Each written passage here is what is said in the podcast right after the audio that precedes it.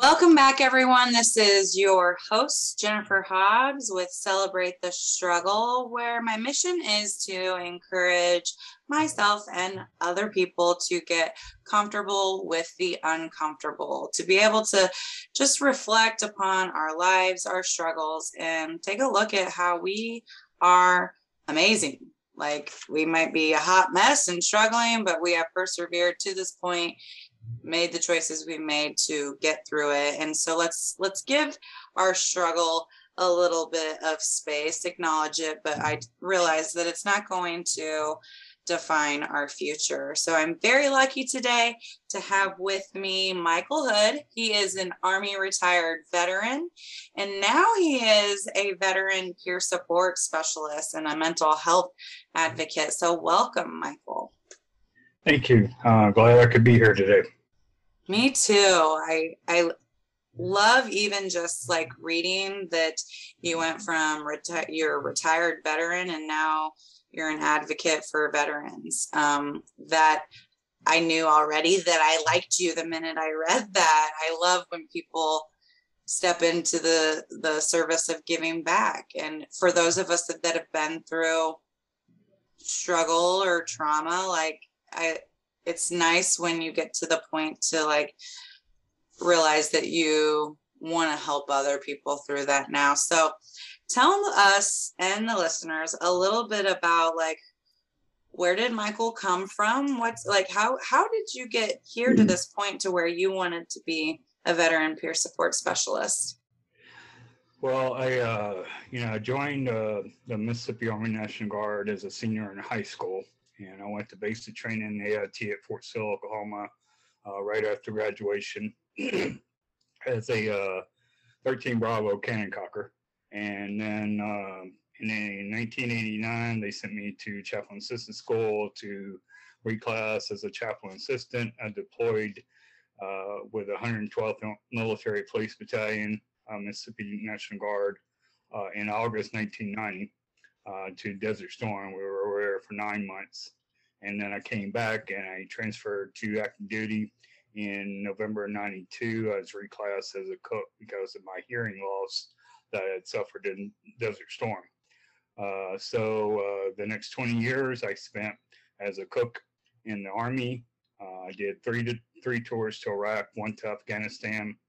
And so in April of 2004, right after I got home from my first deployment, I thought I was in Iraq. I was driving down the middle of the highway like we do, uh, dodging IEDs, dodging trash piles, dead animals, everything that we were taught that might be in IED potholes. And so I got home as the weekend. I said, okay, this is going to pass by Monday. I'll be okay. But it didn't. So I went to mental health at Fort Hood, mm-hmm. where I was stationed, and all of a sudden, red flags went up all around me because my commander wanted to know why a staff sergeant who uh, was going to mental health without telling anybody. I didn't realize there was a protocol. You know, I just thought it's like sick call. You go to mental health, you go to doctor. You know, so uh, and then I spent the next eight years on active duty till my retirement in 2012, um, fighting the system, trying to stay in, and learning learning things that I could tell other people to help them get through it. Because all of a sudden I was on the other side of the line because now I'm mental health you know, so I have to be evaluated before every deployment, be evaluated after every deployment. Uh, and of course, I was going mental health in between. So conversations were pretty constant between my NCOIC, my commander, and first sergeant as their concern with me. I told them, look, I said, mental health will never be an out for me. I will never use it as an excuse for not doing my job. I said, I just have changed how my mind works because of the depression and anxiety. So I, it may, it looks different to me, but it will look the same to you. I said, there will be no change in how I do it. How I think and how I process it is what's going to change. you know, so you won't see anything. And for eight years, I did my job. You know, I never got recommended for anything, any kind of bad conduct or any kind of unbecoming or anything like that during my last eight years. And I made four deployments, you know. Mm-hmm. I even ran the dining facility at Camp Victory in Iraq in 2007 to 2009 was the vision sized dining facility. So, you know, even after a while, I'd convinced my leaders that, hey, I'm going to be okay. But I still had that bear on my back because I knew at any point a commander could recommend and I would be done. You know, and that is just the unfortunately sad case. And so after I retired, um, I was trying to find my place in veteran world. I volunteered for uh, numerous veteran events, helping people uh, with cooking and stuff, since that was my forte. Uh, you know, and then finally, um, I started getting into peer support, and really kicker for it was COVID. When everything shut down, I realized that all the veterans had just lost all of their socialization places to go to, VFW, mm-hmm. American Legion, wherever. And all of a sudden, they were alone. They were by themselves at home. So I started my own Facebook page, Help the Veterans Standing in Front of You, which I have now over 25,000 followers. And that was my springboard into peer support. And so now I do I do it free of charge because I'm 100% disabled and I'm 100, and I have my retirement pay, which takes care of my financial need for my family. So uh, I do it just uh, to to help my veterans you know so anytime that people uh, contact me on facebook or whatever you know i'll talk to them about everything and the first thing that i always tell them i said are you having mental health problems and you know i use the word every day a hundred times a day you know i never call it anything else other people want to call it something else but mm-hmm. to get rid of the stigma we have to call it what it is. Mm-hmm. That's that is you just nailed it right there with that. Like we just need to call it what it is. Let's not tiptoe around it.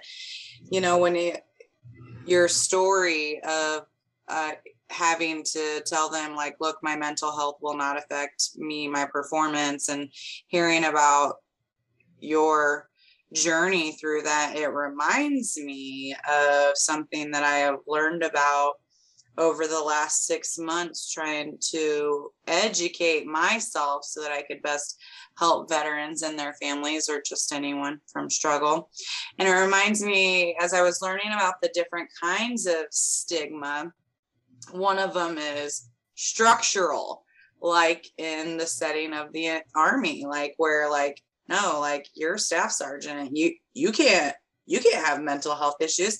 And in my opinion, it stinks that you even have to be put in the position to to speak the words, "Hey, like, look, m- my mental health will not affect my job," because you shouldn't have to say that. And and so, as I mentioned, structural stigma, it also reminds me of another term I've heard uh, called sanctuary um, stigma, where in certain environments that we expect there to be a safe environment. We expect it to be supportive.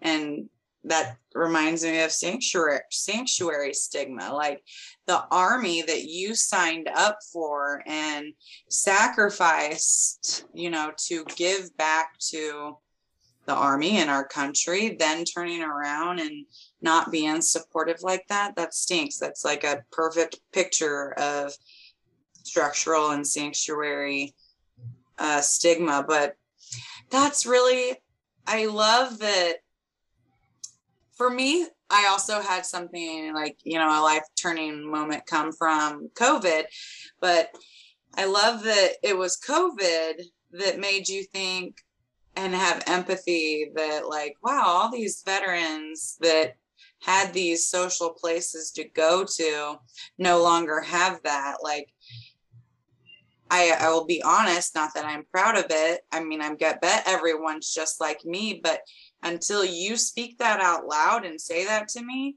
I never thought about that. You know, I got so wrapped up in COVID and all the things in my life that it that never dawned on me. And holy cow, that is such a that's takes away everything for them. Then you're isolated and alone. And so I love that that was the the moment that your initiative and your passion to want to help and give back to other people. I love that it started there. So you said you started a Facebook group called Help the Veteran Standing in Front of You. I will make sure to put that into the notes of this show so that people uh, will be sure to go check that out. I also am not in that group yet, so I want to go check that out. So, my next question for you um, first of all, thank you for sharing all that with us and being vulnerable enough to to say, you know, that you were dealing with mental health issues and like had to sit there and, and own that, you know, being in the military. So I talking to all these veterans for you and like trying to help advocate for uh, their mental health and um, being of support to them i can only imagine that like it also can take a toll on you and certain triggers and so my question is like I know you get rewards from that. Like I I get I get spiritual and um, mental health rewards just from talking to veterans like you.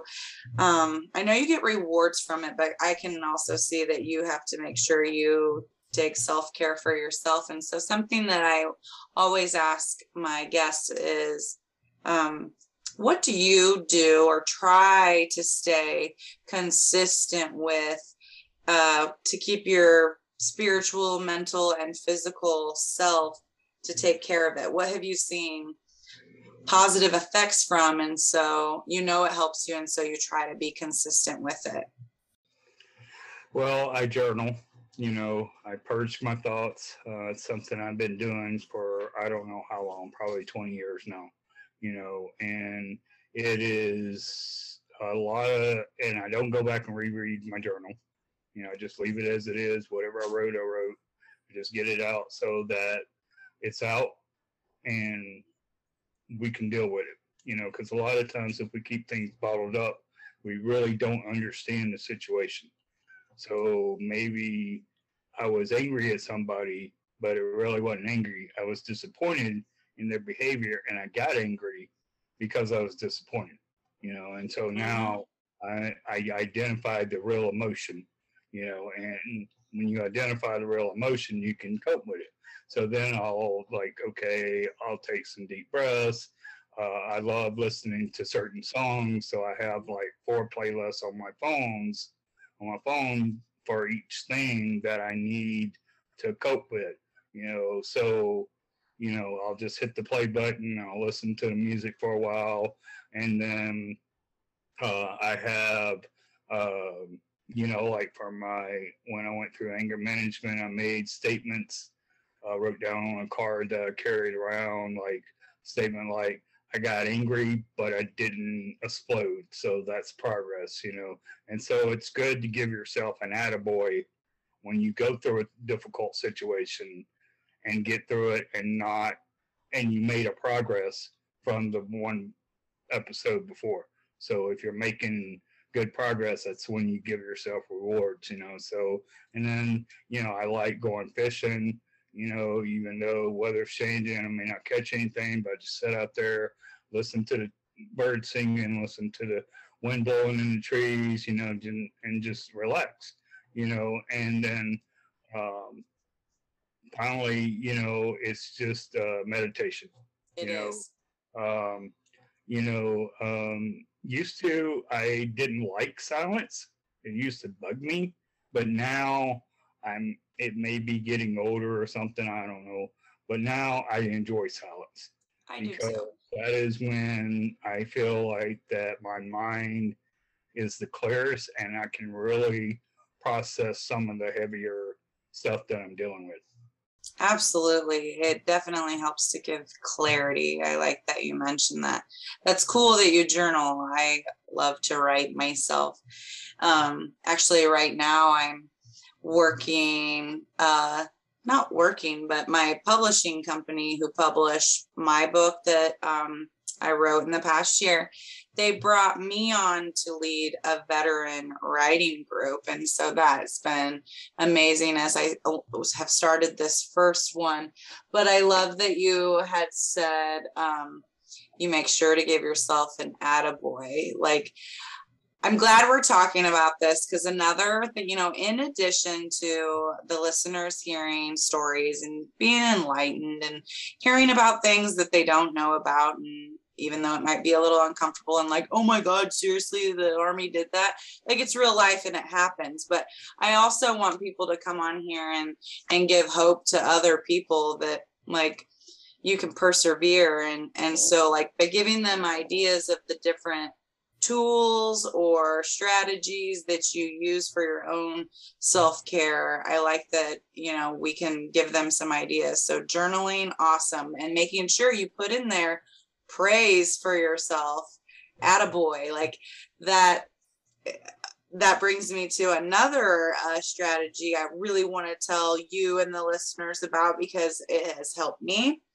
And um, maybe it'll help somebody listening like when it comes to it's kind of like you're journaling but um, it's it mirrors it a little bit. It's uh, like a to-do list. Instead of expecting yourself to get like you know my to-do list looks crazy right now. I try to and i've kind of gotten out of the habit if i'm being honest but at certain times in my life when i am good at it i'll do a daily like here's a list of three priority things. I do still do that. And then one thing that uh you Oh, no, no, no. Three and three. Three things I need to get done, and three things that I did get done or that I did well that day. And so I still somewhat do it as I write down like my daily gratitude. But for anybody that like runs on a to do list and like is, you know, obsessing about it and then gets down on themselves for not getting enough done, that is a strategy to take away to either give yourself a moment to journal or give yourself a moment to just write down three expectations for the next day, but three things that you did well or accomplished for the day. So I'm glad you brought that up. You said that uh, I want to go back to you said that you had um, anger management classes. Where did the anger come in at? Was it just kind of a one of the symptoms of having post traumatic stress? Um, no, I think it came from the army, uh, from the intensity level that we had to focus on. Like I said, I worked in Chow Hall, and so there's 30 minutes prior to the meal is when the intensity ramps up because everything has to hit that line and has to be ready 30 minutes prior and everything has to be right. There can't be any mistakes. There can't be something late hitting the line or anything because you don't want to be late opening chow hall. And then you have the pressure of 15 to 20 cooks that, you're, that are under you to make sure that they're doing their job, you know, and you have to mm. make sure that everything's going well with them. And in an army chow hall and in the army itself, yelling at people is an accepted behavior, you know, because it just is.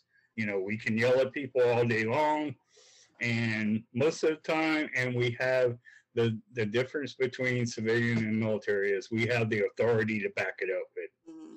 you know, in the civilian world, we don't. You know, so when I started working in civilian kitchens, I would still do the same behavior, yelling at people. And so finally, you know, one of my bosses came to me and said, Hey, man, you're a great worker.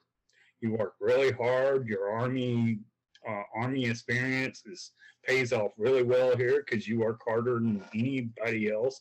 You do excellent work because you are very detail oriented. You make sure everything is down to the uh, ingredients. You know, you're not trying to fill a little personal touch on my recipe or something like that, you know. Mhm. And but he said you got to quit yelling, man. He said it's just not going to work.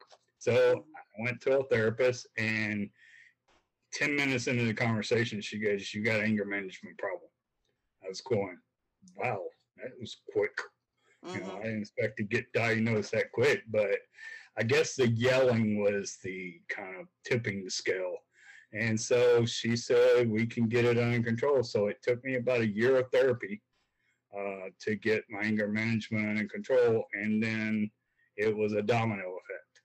Then my high expectations I had to bring them down because they were way up here in the army level, and they were never going to be met it just it wasn't going to happen you know because the army is here and civilian life is here you know mm-hmm. civilian kitchen you're just not going to get it. You know so i worked on my expectations and then i worked on my emotions being tied to my expectations which was driving it. So that was kind of now that i look back that was really the changing of me that caused me to realize that there are a lot of people like me that get out of the army that can't survive in the civilian world because it's just so totally foreign to us. And that's another reason why I do peer support is to help them transition. You know, I I, talk, I worked with an Air Force guy here in Fort Worth, and he said, "I'm scared to death of the civilian world." You know, and that's probably if you probably ask ninety percent of the people coming off active duty, you would probably get that response because it's just so foreign. Yeah. Everything we do is so completely outside of the mindset of a, of a civilian uh, worker, civilian anybody, you know, and it's just so hard for them to understand how we can't leave the army one day, go in the civilian job the next day. In fact, one that's the same, working in the kitchen, and be okay with it. Right. I said, if I fired five of y'all and hired one more of me, we'd get this done.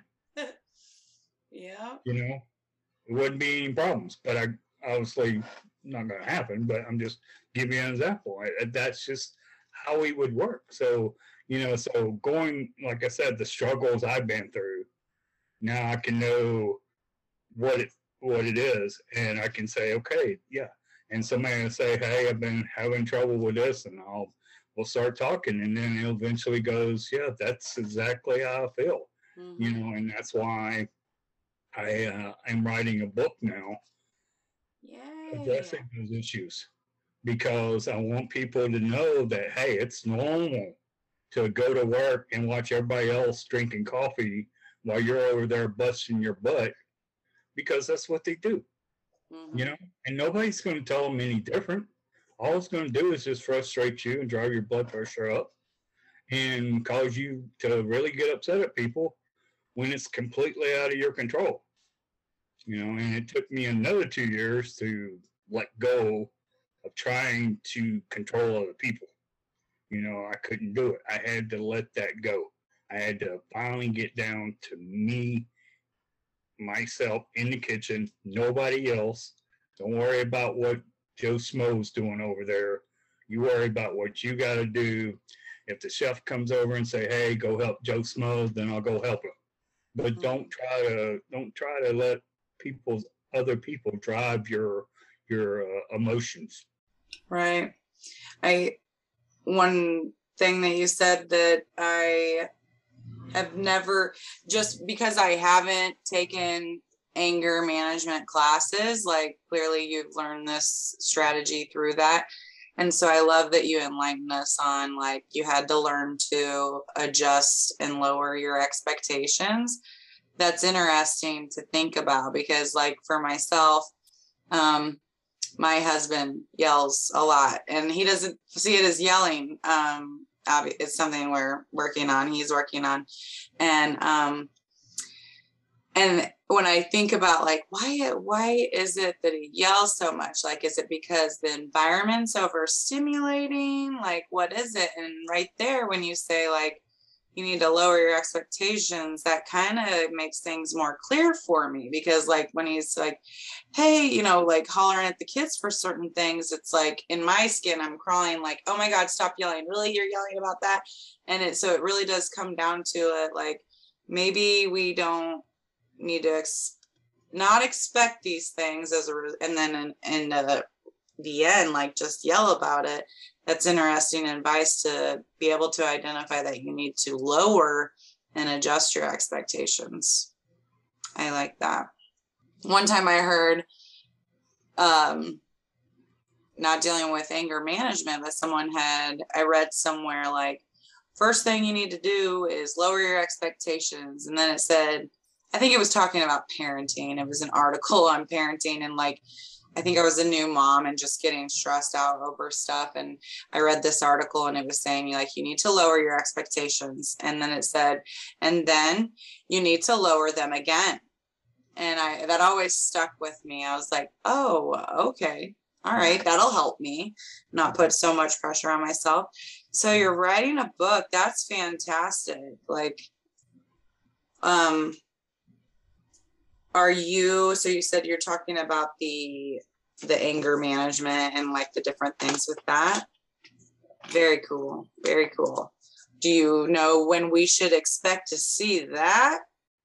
Uh it's in the second reversion and i'm hoping that's going to be the last one. It's only like 50 pages long mm-hmm. um, but it's just uh, condensed down to just the you know uh, talk about adjusting to your family life because especially if you've been deployed about how you're coming back and you're finally staying home. You don't have any other responsibilities other than your job. And so now your family needs to become more of a more of a priority. And then i talk about you yourself how you can integrate with other veteran groups and how and then I talk about purpose. Purpose is a huge one for right. veterans because we've had a purpose of being a soldier or, or sailor or whatever, you know, of trying to find a purpose. And then I talk about uh, mental health. I have a chapter in there on mental health because I want that to really be the standout chapter because it's really the basis of writing it because I feel like it is so under talked about, especially, you know, like I said, you know, in Army, you know, I know back in the early 90s before it really became a big issue, we used to, I even did it, you know, used to make jokes about mental health and about being crazy and everything, you know, but it is just so much difficult, you know, to have a conversation with somebody. And that's why when I'm talking to a veteran, first thing I'm addressing is his mental health. I need to know where he's at. Mm-hmm. I need to know if he's in complete denial, nothing wrong with me, I'm fine, or if he's seeing a therapist, or if he's on the other side and everything's going to shit in hell in a handbasket, right. and he don't know what to do, you know. I need to, I need to fill that out, and it's difficult through a Facebook conversation, you know. But but eventually I can get that, and you know. So um, I think by midsummer we should be having it in print. Awesome. What, what's the name of it? It's help the veteran standing in front of you. Oh, um, perfect. Um, well, the reason the reason I I I you know I had that thought back in December of uh, 19 and it took me like six months to really develop into what I want. But it's about helping a person right next to you, not trying to look at the broad, up in the air, uh, big picture, because those big pictures won't ever work. You know, uh, it's just I, I have I have respect for all the big organizations, but when I can get on Facebook or wherever and I connect with a veteran and we have a conversation, then I'm good because I know that that is where the need is the greatest. It's just being able to walk up to somebody, you know, uh, at a club or whatever, and just say, "Hey, man, how you doing?" You know, uh, since the way I last talked, you know, how things going. It's just reaching that one better, not trying to reach a thousand of them, just reaching that one and then move on to the next one, you know, and being there, you know, the consistency. Once you, once I tell a better, I am there for you, then I will not go away anytime. Now, if the veteran tells me I don't need your help, cool, I'm good. But you still have my contact. So one day it takes a tank dive and you need to talk, I'll be here, you know. And I've had that. You know, I waited six months on the veteran. He finally came back to me. I said, okay, man. All right, let's talk. And and that's the thing you have to learn in peer support. You have to let them be the one that's ready. You know, you may think, you know, that he's ready, but he's not ready. He or she's not ready until they come to you and say, okay, man, all right, so tell me what's going on. Tell me what I need to do. And I'm not going to tell you what you need to do. I'm just going to talk. I'm just going to listen. I'm just going to listen, no judgment, and it's a safe zone. You know, I say that to everybody in the first conversation because I want them to know that I'm not going to use these words that people's used on me. Oh, it's all in your head. Get over it. You're such a big wuss you know, what are you doing? You're a soldier in the United States Army. You know, oh man, get over it, you know, mm-hmm. and you know, PTSD and and depression and stuff never goes away. It gets better over time if you're recovering and you're healing from it, but it never goes away. And that's what people think that they can go to a therapist for 10 sessions and say, Hey man, I'm good. I got everything under control. No, you probably just cracked the surface there. Yeah. You probably didn't didn't really get into too much because one, you're probably avoiding it, and two, it's just you're got that pattern going back. I went to therapy. I'm good, and it's sad that seventy percent of veterans that go to VA after their second visit don't come back ah. because of the treatment because in VA, they're sitting there typing on a computer, asking a veteran question, never making eye contact, never really, really having that, you know, focus on the better, you know, because of the fact that they're check the block. They just want to make sure, hey, okay, you know, you're suicidal, you're homicidal, you know, you, they don't ask you like, I've lost a couple, I lost a good friend two weeks ago you know, but I'm in a place mental health wise, I can handle that myself. But if I wasn't, I went to VA, I was, you know, they'd be like, oh, okay, what's going on? Oh, I lost a friend a couple weeks ago. Oh man, I'm sorry. What else?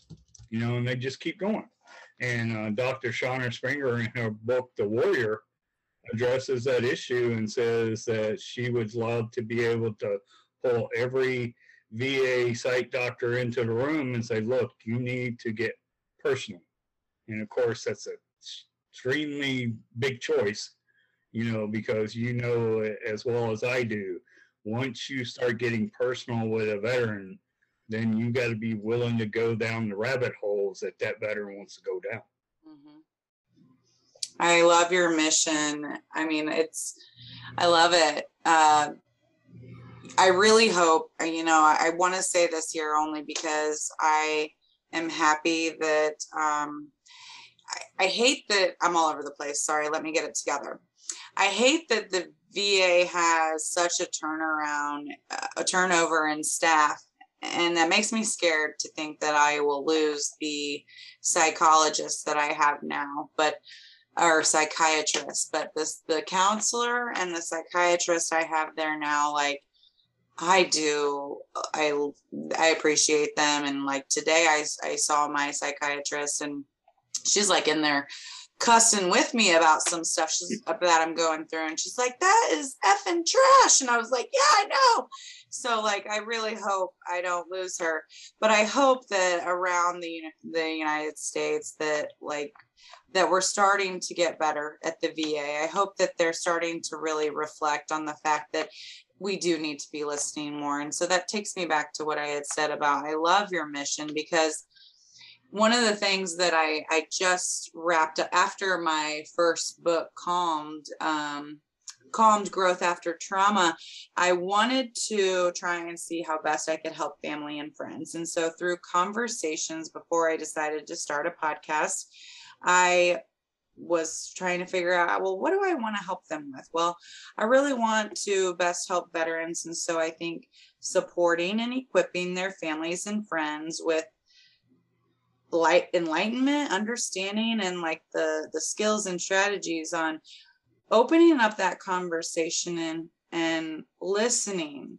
having those uncomfortable conversations. So I had built uh, I built a framework where my mission is to educate people on that framework and everything you just said like is is identical to it. Like you don't sit there and tell them what they should do. You just listen because in the end like people telling us what we should do unless you want to do it and you've been able to identify that you need to do it it's not going to do anything for you. So just listening and so i hope all this all the people listening right now anyone that knows like a veteran or a non-veteran that's struggling with something that you want to talk to them about number one get away from those comments like get over it. What's wrong with you? You've been to therapy blah blah. Don't don't don't even speak them but number two open your ears. And like michael said they may not be ready then so just wait. Wait and wait and you make it clear that you are there to listen when they are ready because if and when they are ready, they'll know that you are a safe ear to talk to. So I love that you said that because that's what people need to know. And that's what I really want people to take away from Celebrate the Struggle. I love that you're writing a book. We will make, I'm going to put that stuff, uh, the title of it and your Facebook group in the show notes. And then when it does, I'll keep in touch with you. And when it does publish, I'll update the show notes to have the link to getting your book. So I have another question for you. You're clearly doing a really good job following like your passion to help veterans and I I love that it it's clearly having such an impact and it's only been what a couple years since covid hit. So if and i ask all my guests this because i i really want to hear and i want people to like dream big and just know the impact that you can have on people. If money and resources weren't an issue what are your hopes and dreams? Like if you could take your passion and make it bigger, bigger, bigger, what what would be some of your hopes and dreams? Well, my first hope and hope would be that all veterans, regardless if they're combat or not combat, would be able to get the help they need with their mental health. You know, not be shunned aside or kind of frosted over, you know, and and having somebody in their life, whether it be a peer support, a friend, a therapist, or whoever, that they know that they have one person that will not judge them and will not, um, you know, uh, call them names or whatever. You know, they'll just listen. You know, just kind of like a sounding board. You know, because I feel like that you know, as as veterans, we are not understood by the general population because we're just so different, you know. And so just having somebody who can be there in their corner, you know, with mental health and like I said, no stigma, no anything, you know. And then the second thing would be is more people will tell their story. Mm-hmm. Because by more people telling their story and sharing the uh, hope and recovery and healing that they've gotten uh, through their experiences and how they've grown and how they're a better person today because of the uh, mental health issues that they had before. They've learned to live with them, learn to use them as teaching moments for people, uh, for themselves, and learn that you can be whoever you want to be with mental health. You know, it's not a roadblock to no. anything, you know. And then finally, just being able to uh, have people just, you know, uh, we hadn't talked about suicide much, but suicide, you know, it is the the second thing after mental health advocate for me is suicide prevention.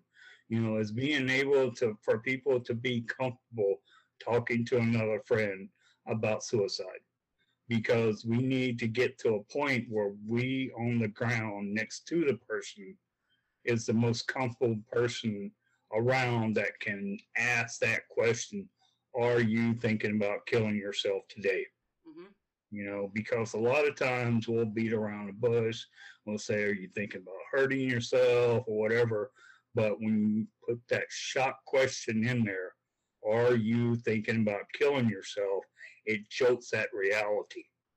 And it's like oh no man. No i'm not. I'm just i'm just having a hard time. But you ask the question because you need to make sure that that person is is is okay you know because if we don't ask that question and then something happens and first of all let me preface this it's not your fault if that person commits suicide okay? Even if you do ask the question you still don't know okay? So people try to take on some guilt because oh man i knew him. I should have seen it coming.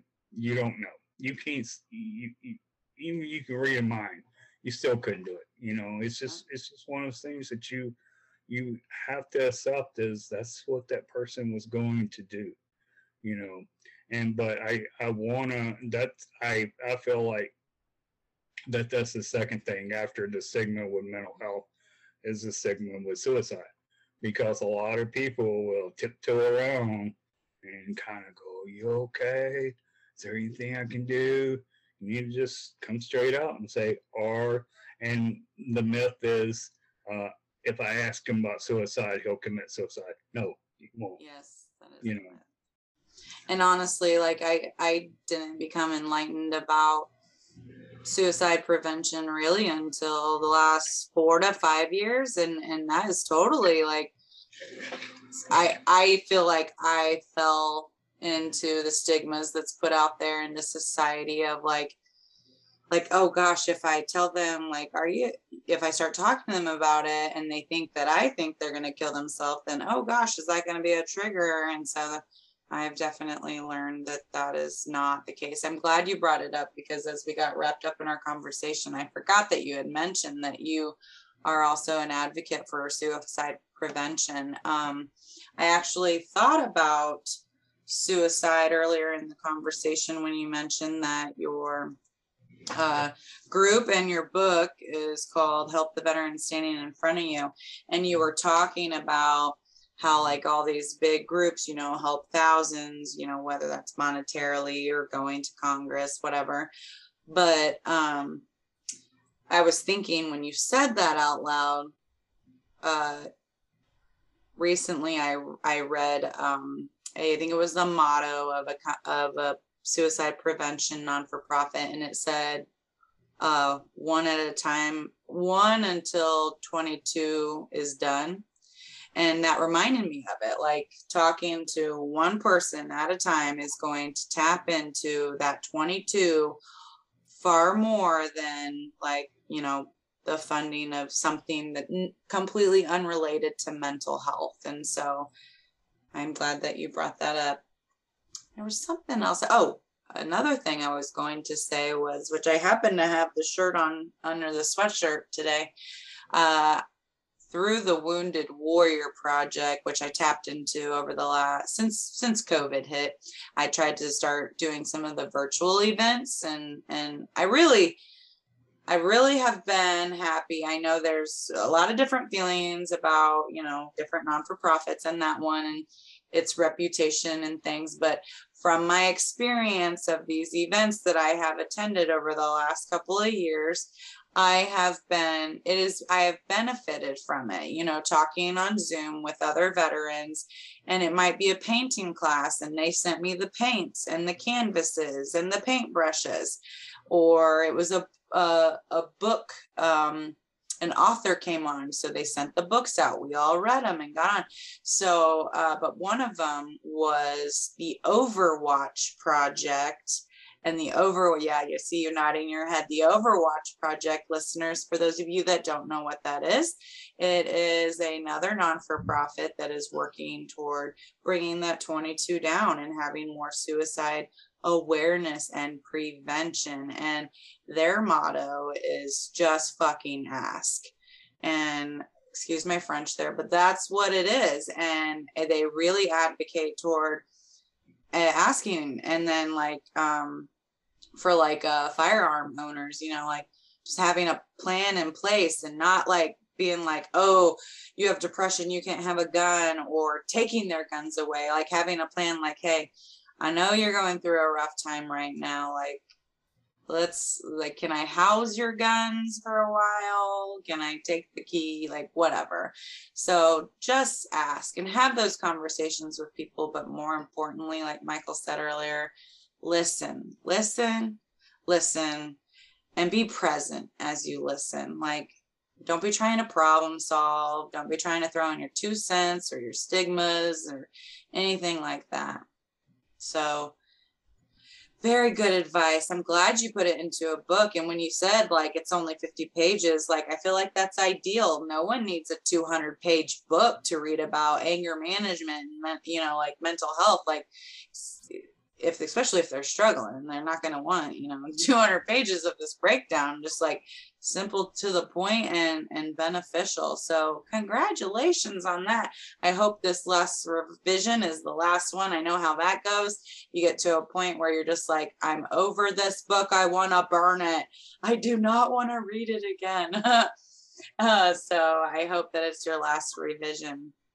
And i love your hopes and dreams because again they're just so selfless like you're clearly you're doing very well with your own self-care but i love that your mission and everything you're about is the selfless service to give back to veterans. So thank you for joining us today michael. Thank you for your service to the our country and thank you for continuing to serve your veterans. Clearly your your service is not over and it and it won't come to an end. I would say forever because the impact that you are having now will just have ripple effects for a lifetime. So thank you for joining us. I will be in touch and we look forward to updating the show notes with the link to your book.